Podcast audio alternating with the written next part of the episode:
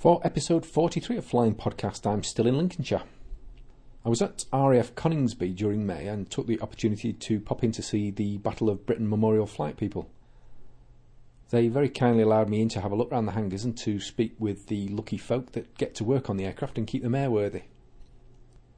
For those few of you not familiar with the works of the BBMF, they keep a select flight of historic warbirds in airworthy condition. If you ever see uh, that fly past, the famous fly past of Lancaster Spitfire and Hurricane, well, that'll be the BBMF.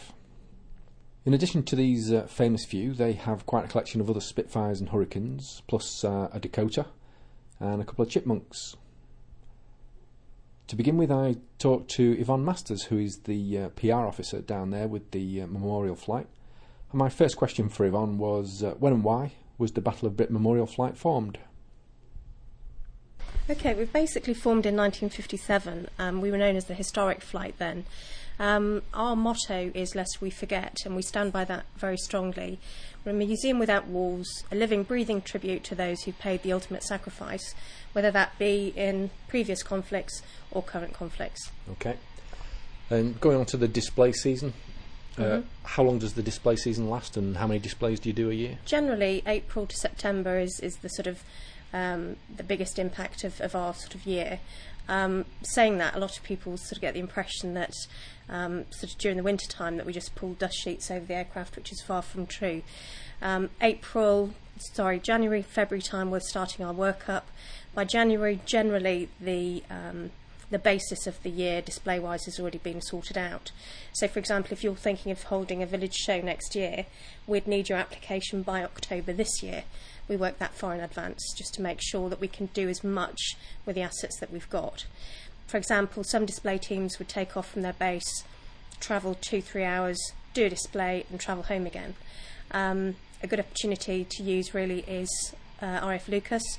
We'll take off from Coningsby and pick up up to 11 or 12 smaller events, display at Leuchars, land, come back the next day, and again do something very, very similar. So people think that we just take off, probably do one or two fly past and a display, and often it's far from it. It's a very, very Yeah. busy, packed weekend. Yeah, I've noticed on your website it doesn't have just one fly past, you have like three That's or four, right. Yeah, the, the, presuming a, a circuit somewhere. Absolutely. I mean, the biggest um, sort of circuit I've seen so far um, is 15 fly pasts, and that was over Holland, the Lancaster, all the different Lancaster memorials throughout the country. Um, and the navigator who was planning that, that was his last year, that was his last season. You know, and he said that was just phenomenal to get Yeah. involved in that because he could literally see from where they were the sort of support that we were getting just from the ground. And I imagine you're so popular. Do you, do you get asked to do more fly pass than you're capable of doing? Yes, we do. And to be fair, you know, it, I don't know how the boss makes the decision. I think he just tries to do the best with what we've got, really. Um, obviously, a lot of it's geographical. The major displays um, are ones that are paid for. So the smaller flypasts we don't charge for. Yep. So they'll get picked up sort of en route. And again, you mentioned our website. You can have a look, see what we're doing. You can see the crews. You can see what we're doing and getting up to. Um, we put on regular sort of news items covering any aircraft that are being worked on. For example, we've got the Hurricane away at Duxford at the moment. Um, as we get the engineering reports through, people can actually keep up to date with the aircraft and find out what's happening. Okay, But also down to sort of basic stuff on there as to where people can see us next. super. I'll put a link to uh, your website on my Super, website. thank you very much. Have you any idea how many people get to see you uh, flying during the year? The stats, it's very difficult to, to sort of get a figure as Yeah. such. Um, I mean, we get approximately 80 million hits on our website. We just started um, a Twitter account which has been running since March. We've now, thank you to Jake Humphreys from Formula One, um, we've now got just under 3,000 followers on that. Um, whenever I put something on the RF website, uh, sorry, the Facebook section, we've just had nearly 200 comments on, on something we put on there. But we don't get an idea of sales. The, the projected sort of figure is about 10 to 15 million people sort of see us. But there's no real way of us measuring that apart from phoning up every individual event and saying how many tickets have you sold. Yep. That doesn't actually sort of count for the fact that most weekends we're flying, this fence will probably be about sort of two, three people deep um, because people just stop. I mean, the, the mm-hmm. driving's amazing. They literally just stop, get out of the cars, and sort of stand at the fence to see, especially if the Lancaster's going. Yeah, you're not allowed to fly alongside motorways. You have to fly across them. That's right, yeah. Is that true? Yes, it is true. Yes, it is. Just because people will be staring out the window. Absolutely. And, Yeah. crashing into each Absolutely. Yeah. Um, and we've seen it, you know, we've seen that literally just on this small road here, we have our main supporting charity is the Lincolnshire's Lancaster Association. And at the end of the season, we have a day whereby we try and get everything possible, apart from the two chippies, flying to, to say thank you to them for their support. Mm-hmm. Um, and we have had to go and fetch a couple of cars out of ditches with a tractor because Yeah. people are just, goodness me, that's Lancaster taxiing, you know, and then they're straight in the ditch. Yeah. So, um, yeah, absolutely. And how are you funded? We're funded. We're part of the Royal Air Force, so we're funded by the taxpayer. We, you know, we're just a, another sort of squadron. Yep. Um, you know, like the operational guys across the road. Obviously, not getting involved with the conflict they're getting in, but um, but no, we're funded by government. Can the public support you in any way? As I mentioned earlier, the Lincolnshire Lancaster Association, um, people can support us via them by, by, by joining. Um, basically, their aim is to make sure that the Lancaster keeps flying as long as it possibly can. And if it ever does get grounded, then possibly look at um, a base in Lincolnshire to keep her and keep her housed in. Yep. And of course, they can come down and visit you here Absolutely, at uh, yeah. I mean, the tours, the tours um, go sort of every half hour, every day, apart from a couple of weeks at Christmas. We do have the visitor centre do advertise opening weekends. We've just had one. Um, the next one, I think, is the last weekend of July, so people can come and get a, a good sort of behind the scenes tour Mm-hmm. than they would normally. Um, and yeah, th- th- there's a lot of local um, sort of tourist spots that we're beginning to work with a lot more closely. Tattershall Castle, they've got a, a great idea coming up that um, wants to sort of be a, a view of the turret from the turret, so the top of the castle. And frankly, there's probably no better place to, to see the flight I've take been off. up there, it's great. Yeah, Yeah. it is. I used to get there a lot as a kiddie. Yep. Um, so no, we're trying to engage a lot more with the local community. So people will probably be surprised to see that we're taking the trailer to quite a few village shows this year, not just hitting the major air shows. Um, we're at Burley, we're at the Newark show, the Heckington show. So we're trying to engage a lot more with the local community who put up with us and our noise sort of most of the summer. Brilliant. Okay, well, thank you very much, Yvonne. You're welcome. Thank you. After speaking to Yvonne, I wandered into the BBMF hangar. There I met Flight Sergeant Dick Chaffee, one of the engineers that keep these fabulous warbirds in the air. Down either side of this massive hangar are sat the Spitfires and Hurricanes, with the Dakota dominating the space at one end. The Lancaster was sadly out over Europe at the time, but uh, there was still plenty to look at and talk about. It's uh, quite a sought after posting to be working on the collection here at Coningsby, so I asked Dick how he came to be working on the flight's aircraft. basically you put it down as a volunteer and like all the lads yeah a lot of them this is what they've always wanted to do Yep. and uh, yeah. um, there are a few exceptions to the rule myself included where it was literally right time right place. And promotion came along and he said what about this job this job? And it was typhoon typhoon typhoon. I wanted to go GSF all along um, but because of a, a medical issue they couldn't send me out to America for it not permanently anyway. So um, they sort of said well what about this job? And I saw this one yeah okay. And go with that? it was something a bit different. I thought, yeah, why not? So um, that's why I came out. And obviously, yeah, since I got here, and uh, no regrets. Uh, uh, fantastic, and you can see why so, you know so many people uh, you know want to get here. You can smell the oil, can't you? Oh yeah, yeah, definitely. Um, some people, uh, it, we once we come here, then we do um, between five and six years, and then uh, at the end of that time, uh, some of the guys are, yep, thanks, ticking the box, and they're happy to go straight back to uh, you know wherever they come from, and won't even blink, you know, blink an eye over it. Some people uh, kicking and screaming. when they leave, Yep. and uh, they don't let go. And like for the likes of say like KP, who you're chat to next, yeah, who's managed to get back. I must admit, we we asked for him to come back because of his experience. That- this is what one thing that we've noticed is that a lot of the guys coming through now, uh, because of the way they're trained and their mentality, um, it's getting harder and harder. We're having to work more with them to bring them up to um, well, with this technology. Of course, uh, these are like fixing old MGs, aren't they? I mean, it's all hands on, and uh, whereas I guess the modern technology is all plug and play, swap parts. Yeah, it is uh, very much in that. Um, this is again what we're finding from the lads is that the days of old, um, uh, also our generation, of where you helped your dad out in, your, in the garage on the old cars and that sort of thing. Um, nowadays they don't do it. So No. when they're coming along and they've been playing on their PlayStations, then it's great for understanding like how a, a typhoon, Typhoon, works. yeah, exactly, yeah. But these, you know, even basic theory like spark plugs, um, magnetos, uh, coils, this sort of thing, um, is a big difference. With the way the guys come in, and we're having So to work hard. what the hell do you do? You have to train them from scratch? Yeah, well, th- th- something that uh, myself and my boss has done uh, from just over two years ago, uh, they didn't really have a very good training cell. It, uh, um, I wouldn't say very good, but it wasn't formalised here.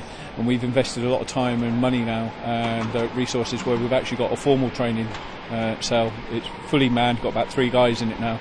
Uh, so when the guys arrive on the unit, they first of all do um, basically in, um, a very basic introduction course and to give them uh, a heads up, oh, this is what it's about. And then they go in and do an actual, um, soon, hopefully, to be recognised, Q course. That uh, takes about four weeks.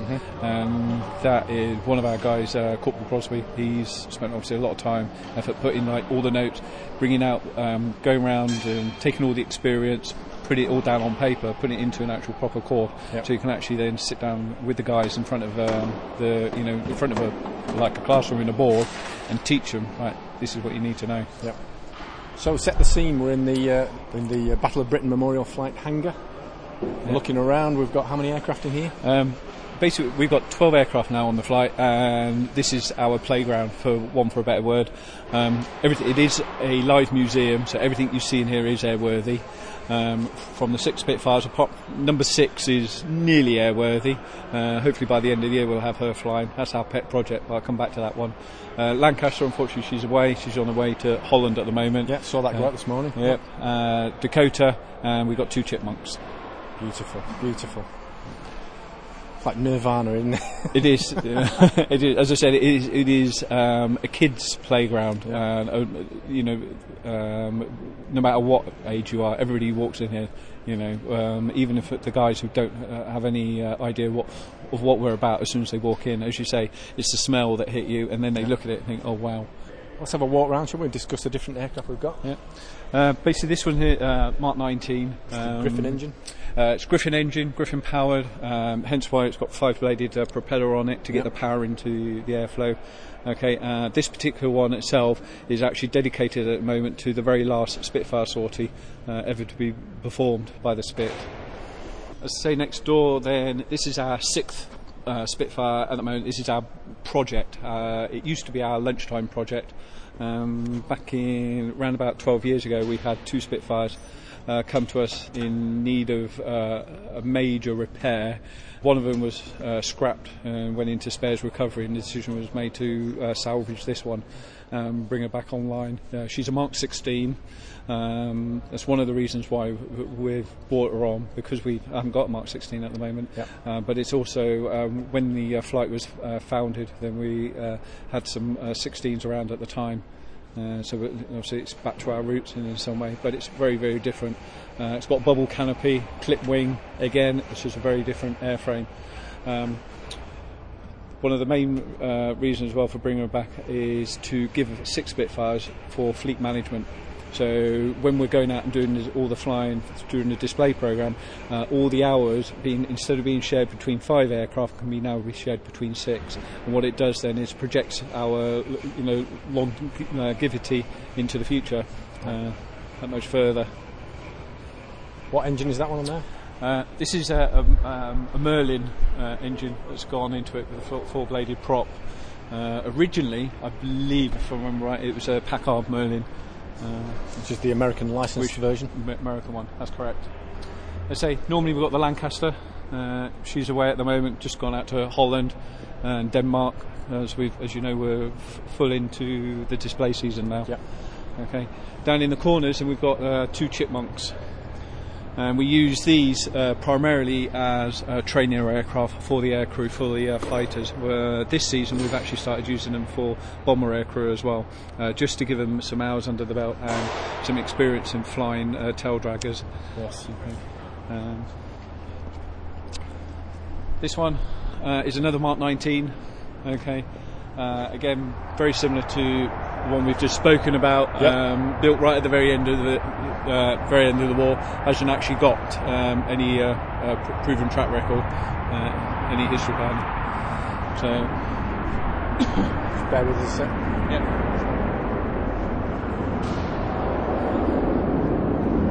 Do you know why it's painted this colour? It's PR, basically it's PR blue. It's because of the role of the aircraft. uh, being photo reconnaissance, then that's why they're the colour they're in. Uh, this uh, uh, what's called a PR blue colour.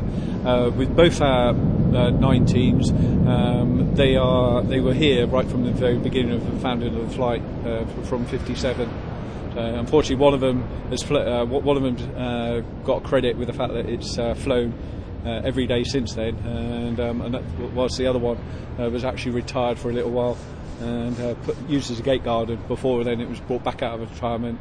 Uh, So it's painted PR blue for uh, camouflage reasons. for camouflage up in uh, high altitude, basically. Okay. Because obviously their job was literally to go in and photograph uh, the targets. Yep. Uh, they were on their own, and then uh, the bombers then obviously used to uh, go in with that intel, that data, Yep. bomb the target, stir up the hornet's nest, so to speak.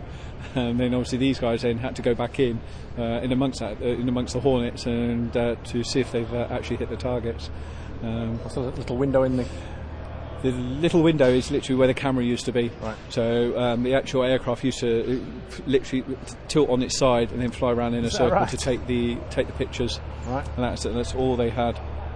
On it, strange thing to do, That's it. Very obviously very different nowadays, where you've got cameras underneath, Yeah. mo- moving photographic. It was very basic, and cr- crude uh, camera.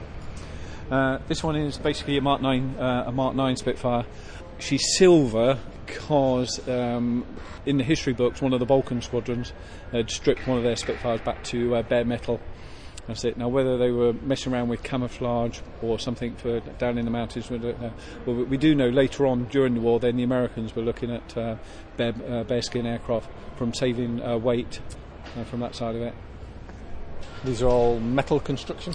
Uh, yes, they are. Uh, all the Spitfires, um, 90% of them are metal. Uh, with just Control the control surfaces? surfaces are still, again, because of ease of fabrication, and are still made out of uh, fabric and wood. The Spitfire, I mean, it came off the drawing board at the same time as the Hurricane, but because of the complexities of the wing, Yep. and it took an extra year in, in uh, the design stage to get the the wing right, um, because obviously it's all brand new technology there, Yep. being the first monocoque aircraft, you know, following the biplane. Yep. But once they they perfected it on the Spitfire, then they retrofitted it to the Hurricane, and that's what gave the Hurricane then an extra 50 miles an hour, Gotcha. purely from a metal wing. So, in terms of the, the different manufacture, as the Hurricane is sort of old school wooden fabric, Yeah. um, which are easier to maintain either. Um, there's not much probably between them. During battle, then from a uh, from a point of uh, you know getting shot up, repairing um, you know the skin and that side of it, And certainly the Hurricane is, and it was uh, a lot lot quicker, a lot quicker to turn round, and it's as it proved during the Battle of Britain, then it caught the Germans out because obviously they thought they were damaging all these aircraft, and yet we were repairing them Yep. uh, so quickly that they, just didn't realise the, the numbers that were still around uh, on the final uh, final fateful day when they thought they were only going against a few and Yep. obviously launched uh, considerably more. Why do you think the Spitfire became so iconic of the Battle of Britain when it was the Hurricane did more damage? It arrived at the right time. It was it's dare I say a prettier aircraft. It is, isn't it? It is, um, you know, because of the uh, the shape and the wing of it, and um, the way it got portrayed, basically to the uh, to the public. Yep. Uh, you know, the public needed um, an, an image, uh, you know, to latch onto for you know for the morale side of it. Uh, that's what the, the Spitfire served. So, but. But rightly so, you, know, um, although it, it ticked all the boxes for that, then it was such a, a fantastic design because right from our baby Spitfire, the Mark II, all the way through to our Mark 21, um, the design, the basic design has changed very little. Yep. Just looks right, doesn't it? And usually, if it looks right, Yeah, it is. Uh, so it's, it's virtually probably one of the first all metal aircraft for you know for the UK industry. You know. Uh, the one we've just passed uh, is uh, AB. Uh, she's a Mark Five. Okay, and she's actually dedicated to one of the Polish squadrons uh, at the time because, as you know, the Poles. Uh, we had uh, several uh, Polish squadrons actually fighting for us. yep. We like to think we won the war on our own, but uh, Uh, the Commonwealth played a big part, a it? very big part of it. Yeah, very various big. other It is. European Yes, it is. fighter pilots. Yeah. And then lastly, we've got the uh, what we call the baby spit, um, the Mark II uh, P7. Uh, th- this one actually took part in the Battle of Britain uh, Yeah. physically, and at the moment, uh, coincidentally, because of the uh, anniversary celebrations last year, then she's in Battle of Britain colours and dedicated to uh, a gentleman called uh, Geoffrey Wellum. Is this the only aircraft that took part in the war? Uh, what we've got, Yes, yes, this yeah, yeah, certainly what we've got. And lastly, And then lastly, we're coming down to one of our two hurricanes. Um, the second hurricane's away at the moment or major. Um, we only, in the hangar itself, will only go down to a minor or an annual uh, servicing where, for example, we'll take the engine out, we'll take, say, like the head off the engine. But if we have to start stripping it down further, taking the wings off, that sort of thing, then we contract the work out. So um, this Hurricane here at the moment, LF, is um, a 1944 aircraft, around about January 1944, and uh, she's got a little bit of action in um, convoy duty, and that was about it. Okay, and uh, fortunately, she survived to see, you know, how you see her now. Yep. Um, very definitely the Hawker look, hasn't it? it is. It's, it's much more aggressive aircraft, um, but because of it, and because it's so robust, and because it's uh, it's so quick to build, so easy to maintain, and because it's so uh, so rugged, then it got utilised. Um, its role changed from being like a, originally a fighter, where um, during the Battle of Britain, then it uh, it was fielded. Two thirds of the squadrons were Hurricanes, and it got a similar kill ratio. Um, following the the, uh, the battle, then technology accelerated so quickly that the Hurricane got left behind, but the Spitfire was able to develop, uh, as I said, due to its fantastic design. The Hurricane then uh, basically took a different path, and it was then utilised as um, a bomber. It had the bombs underneath because of the airframe, because it was, uh, could take so much punishment, and exactly for those reasons, then it was put onto um, uh, onto the ships as well on uh, Hurricanes. Yep. So for doing convoy duties. A bit of a, a one-shot system, but um, very, very effective. That's the last of the fighters, and now we have the uh, the Dakota. Yeah, the Dakota uh, came to us um, in the 90s uh, initially as a trainer aircraft to replace our Devon uh, aircraft before that, and it was to a, a trainer for the Lancaster for the aircrew. Um, but very quickly, unfortunately for us, because it means uh, extra work, but uh, the public fell in love with her, and because of that, we went, oh, okay, and uh, we stripped her back. And repainted her back, and basically we've taken her back to original condition as much as we can. Uh, she got then fitted out with parachute seats uh, inside. She got recertified, and today then we use uh, the Falcons or Red Devils actually jump from her. Right. Um, we've actually partaked in uh, like in, in the Arnhem dropped uh, recently in the celebration of that, where the guys have been uh, jumping out the back of her. She's just returned back from Major now uh, in her current colour scheme uh, with the D-Day stripes on. And what we try and do is always have, because of the significance of the event, we always try and have one of the aircraft in the hangar with the black and white stripes on her. Do you sort of vary the colour schemes as time goes by? We do because um, physically the aircraft are one thing, and um, I mentioned uh, like P7 physically took part in the Battle of Britain. Yep. Every six, seven years ish, uh, the aircraft undergo undergo a major uh, maintenance, and because they go away and they have so much skin, um, bits and pieces change on them, then we take the opportunity then to repaint them, and that's when we decide in house. Well, we'll dedicate it to a squadron, a pilot, for example. Yeah. And as I say, P7 was uh, coincidental last year that we actually put her into the uh, Battle of Britain colours. We've got the our Hurricane away at the moment, PZ, and she will uh, come back uh, with the white stripes and dedicate to a Canadian pilot. You know, it's just it is. It's just done in house, and we go through the history books and we decide. Well, that's it. Yep. With the Lancaster, we at the moment we're going through the ton-up aircraft, so the 35 aircraft that got more than 100 missions under the belt. We're choosing those uh, that we actually put the, uh, her into in, in for the colours. Super, super. After walking around the fighters on the hangar floor, Dick and I climbed inside a Dakota for a look round.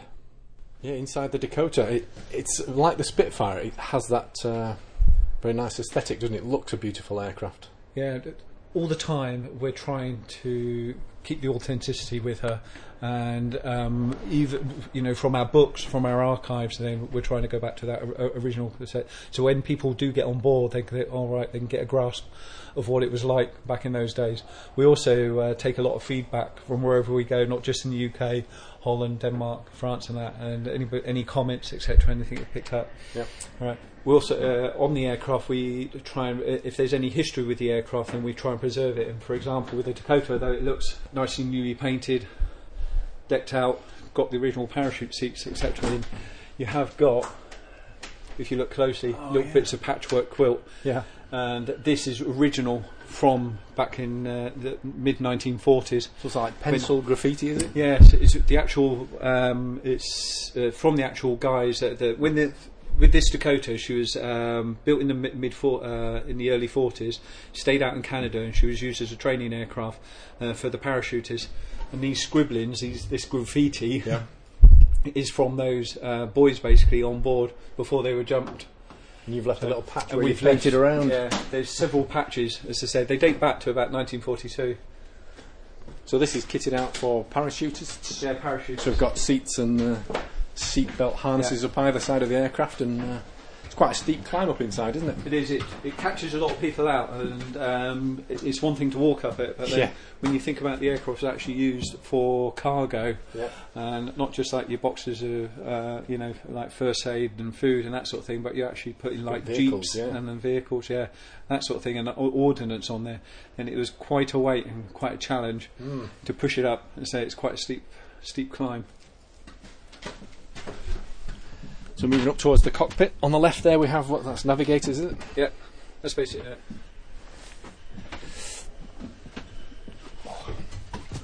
Oh, squeeze up into the cockpit.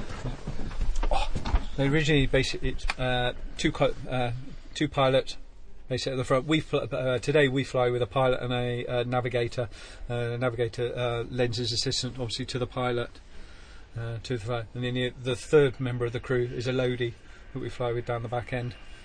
It's a bit more recognisable inside uh, for me than looking inside the Typhoon. yeah, uh, m- most people can uh, associate, Yeah. you know, because it's, it's it is back to basics. Very much Uh, you know, with the steering wheel, with the standard throttles uh, and the standard gauges. And sliding windows. Yeah, yeah, very, very, very, very uh, basic, very crude, but it's functional, and it's um, it, a lot of the gear that you see here is is uh, virtually original, back from the 40s, back from that era. Beautiful. Right, well, thank you very much, Dick. That's okay. Back out onto the shop floor, so to speak, I met with Corporal Mark Kirkpatrick, who's also known as KP. KP is another engineer with the flight, and unusually, he's on his second term here, looking after the aircraft. Okay, I'm now with Corporal Mark Kirkpatrick, Will there be Battle of Britain Memorial Flight. No, better known as KP. KP, right. KP, what do you do here? Um, initially, well, I was, I've been here before. Yep. Uh, initially came here as an engine man. Uh, did eight years. Um, got posted away with promotion. Yep. Where did you go? Uh, Harriers. Uh, worked on at uh, Cottesmore. Did two years at Cottesmore, and then come back here as a corporal. when you Uh, were here before, were you working on the BBMF? Yes. Yeah. Okay. Yeah. Worked on BBMF here. Um, did well, like eight years. Got made acting corporal here for a, for a short short period of time. Went away on a DWR out of area. Came back. Got me tapes. Got posted to Cottesmore. Uh, worked on Harriers for two years. Did a few tours on- with the, with the Harriers away. Um, and then, luckily, got back here. I Got, I don't know how it happened because I think they wanted you. yeah, I must have done. I must have done. Yeah, I mean, uh, it's very, it's very rare to get. I was there for eight years to start with. It's very Yeah. rare to do that period of time and then get the privilege to come back again and do another another five years. Yeah. So quite quite lucky in that respect. Is it quite a sought after position being here? Yeah, there's a, there's a big waiting list. Yeah. Yeah, I I mean, um, as soon as I left, I wanted to get back. Um, just keep pestering people, you know, asking where I am on the list because there's a massive list, there's about 110 people waiting to come here. Yep. So just keep pestering and pestering.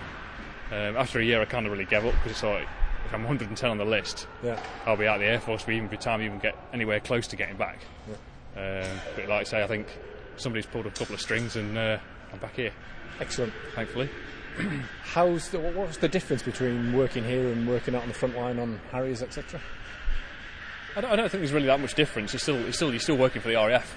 Yep. Um, In terms of technology. technology, or technology, yeah, it's uh, back to old-fashioned metal work, um, sorting stuff out. There's no, we've got APs, but they're not as in-depth. Uh, not, and so you you got to kind of rely on a bit of common sense more than anything to to, to sort things out. Yep. And uh, talking to different people who've worked here, it's all about interfacing with different people Yep. uh, and that sort of stuff.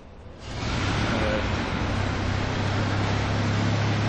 19 starting up.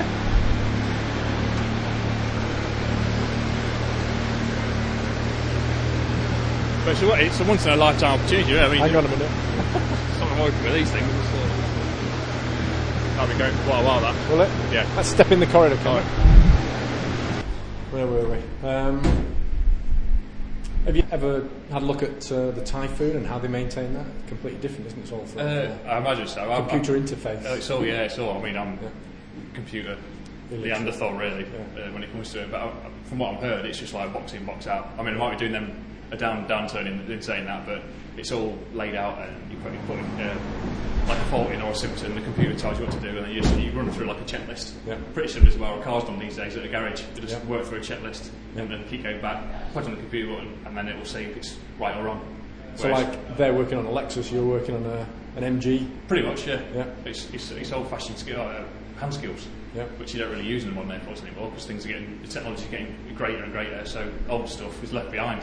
Yeah. So working on something like this is amazing. I mean, I love it. Brilliant. You can't really, Do you, can't you get a better a, job really. I don't think. But, Do you have a speciality here that you are you like Um, frame or engines? Or well, I was originally I was engines to start with. Yeah. With the Air Force, with money saving, cost cutting, they they do multi-skilling now. So I'm airframe and and engines. But when I was here first time, I didn't really do much of the airframe side of things. Just generally on the engine side. So I've got to learn that now. So that's something else to, to get stuck into. Brilliant. Uh, it's good fun. But you're loving every day. Oh yeah, Great. I've only been here, I've only been here two weeks. Like from I was here to here. It's excellent. Doing a great job. Thank you very much. Thank you.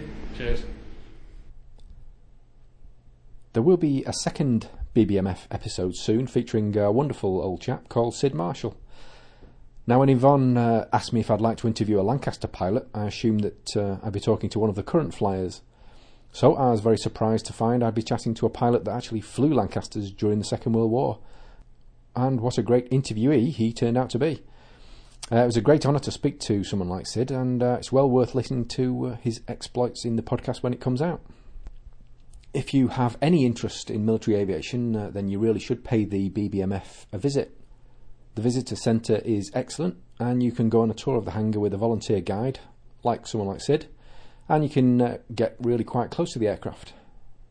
For details of the BBMF museum, the aircraft, and the staff, uh, I would check out their website, which is at uh, www.raf.mod.uk forward slash BBMF. And if you didn't get that, I'll stick it on the uh, Flying Podcast website for you. Uh, before you actually go to visit, I would check out the website and maybe even give them a call just to make sure the aircraft that you want to see is going to be there uh, and that they're open. For whatever reason, with uh, RAF activities, they can sometimes close the museum. But as I say, check out before you uh, turn up to visit. Uh, whilst you're down there to complete your day, you can sometimes see the BBMF aircraft taking off and uh, landing. And also, as an added bonus, uh, you can watch the typhoons and tornadoes coming and going uh, from RAF Coningsby on training sorties. Uh, so, a great day out all round. Thanks to all of you that have supported the podcast by visiting the Flying Podcast website and clicking on a few links. Great stuff, thank you very much. Uh, and thanks to uh, one of our listeners, ex Mancunian Ian Kershaw, who now lives over in Calgary, Alberta, in Canada, who sent this recording over. Well, good morning, Steve. It's Ian Kershaw calling in Calgary, Alberta. It is um, 7.45 on the morning of uh, Monday, the, it's the 23rd of May. It's a long weekend here. Just spent um, 45 minutes in the gym, of which 33 were very pleasant as I listened to your article on the visit to the um, Just Jane Lancaster at uh, East Kirkby um, airfield, and of course the interview with the gentleman with the Dakota as well. Um, it reminded me of uh, what a, uh, an incredible aeroplane the Lancaster is.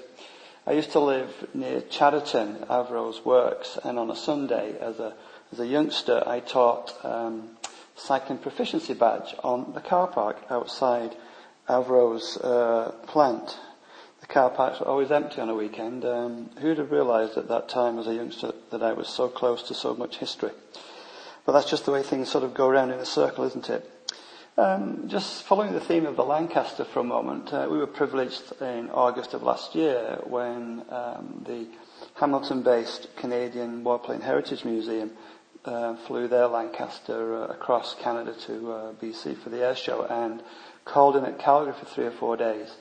Um, like so many other people, I spent a pleasant day at uh, the airport, uh, popped a few dollars in the pot, and climbed through yes, that very, very cramped uh, aircraft. Uh, everything was given over to the carriage of uh, weaponry, no creature comforts, and you could see the polish on the main spar cover where everybody had been passing across, including thousands of visitors, I might add. Very pleasant day. Um, I actually popped round the following morning when nobody was about. The um, gate to the um, area was open while the guy emptied the porta potties, and so I sneaked in and got a couple of dozen shots of her with nobody hanging around on a nice uh, August morning before he'd finished his job, and I nipped back through the gate um, and got to work. Uh, interesting, Calgary also has in the Aerospace Museum uh, a Lancaster which was flown by the Canadian Forces in maritime patrol after the war. And about an hour's drive south of the city in a very small community on the highway called Vulcan, there is a Lancaster. It was flown there many years ago uh, to the Vulcan um, airfield, which was the home of one of the British Commonwealth Air Training Programme sites.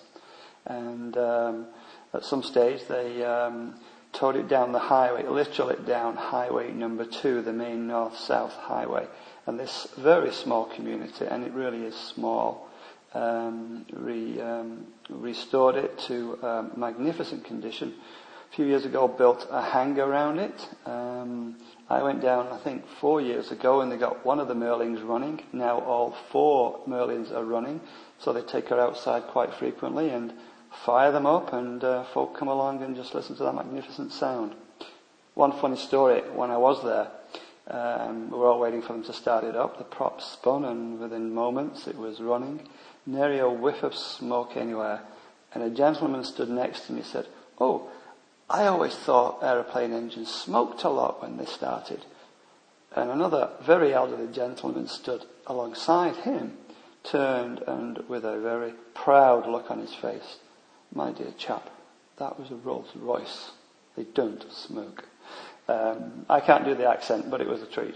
Anyway, thoroughly enjoyed your last series of articles. The piece on the thruster was enjoyable. Um, I enjoy everything that you put together. I think I've listened to the whole lot now over the last few weeks. Uh, a regular listener, looking forward to your podcasts, uh, along with Airplane Geeks, uh, Plane Crazy Down Under, and of course those two Brits doing Sidepodcast on Formula One racing. So I might be a seven-hour time zone away from you guys, but I'm pretty close in terms of my heart. Uh, you take care, Steve. Thanks again for all your efforts. I know these things don't come together at the drop of a hat. All the best. Bye now. Thanks, Ian. Well, that's it for episode 43 of Flying Podcast. As usual, if you have any comments, suggestions for future episodes, or if you'd like to take part, you can email me on steve at flyingpodcast.co.uk. Thanks for listening. I'll speak to you again soon.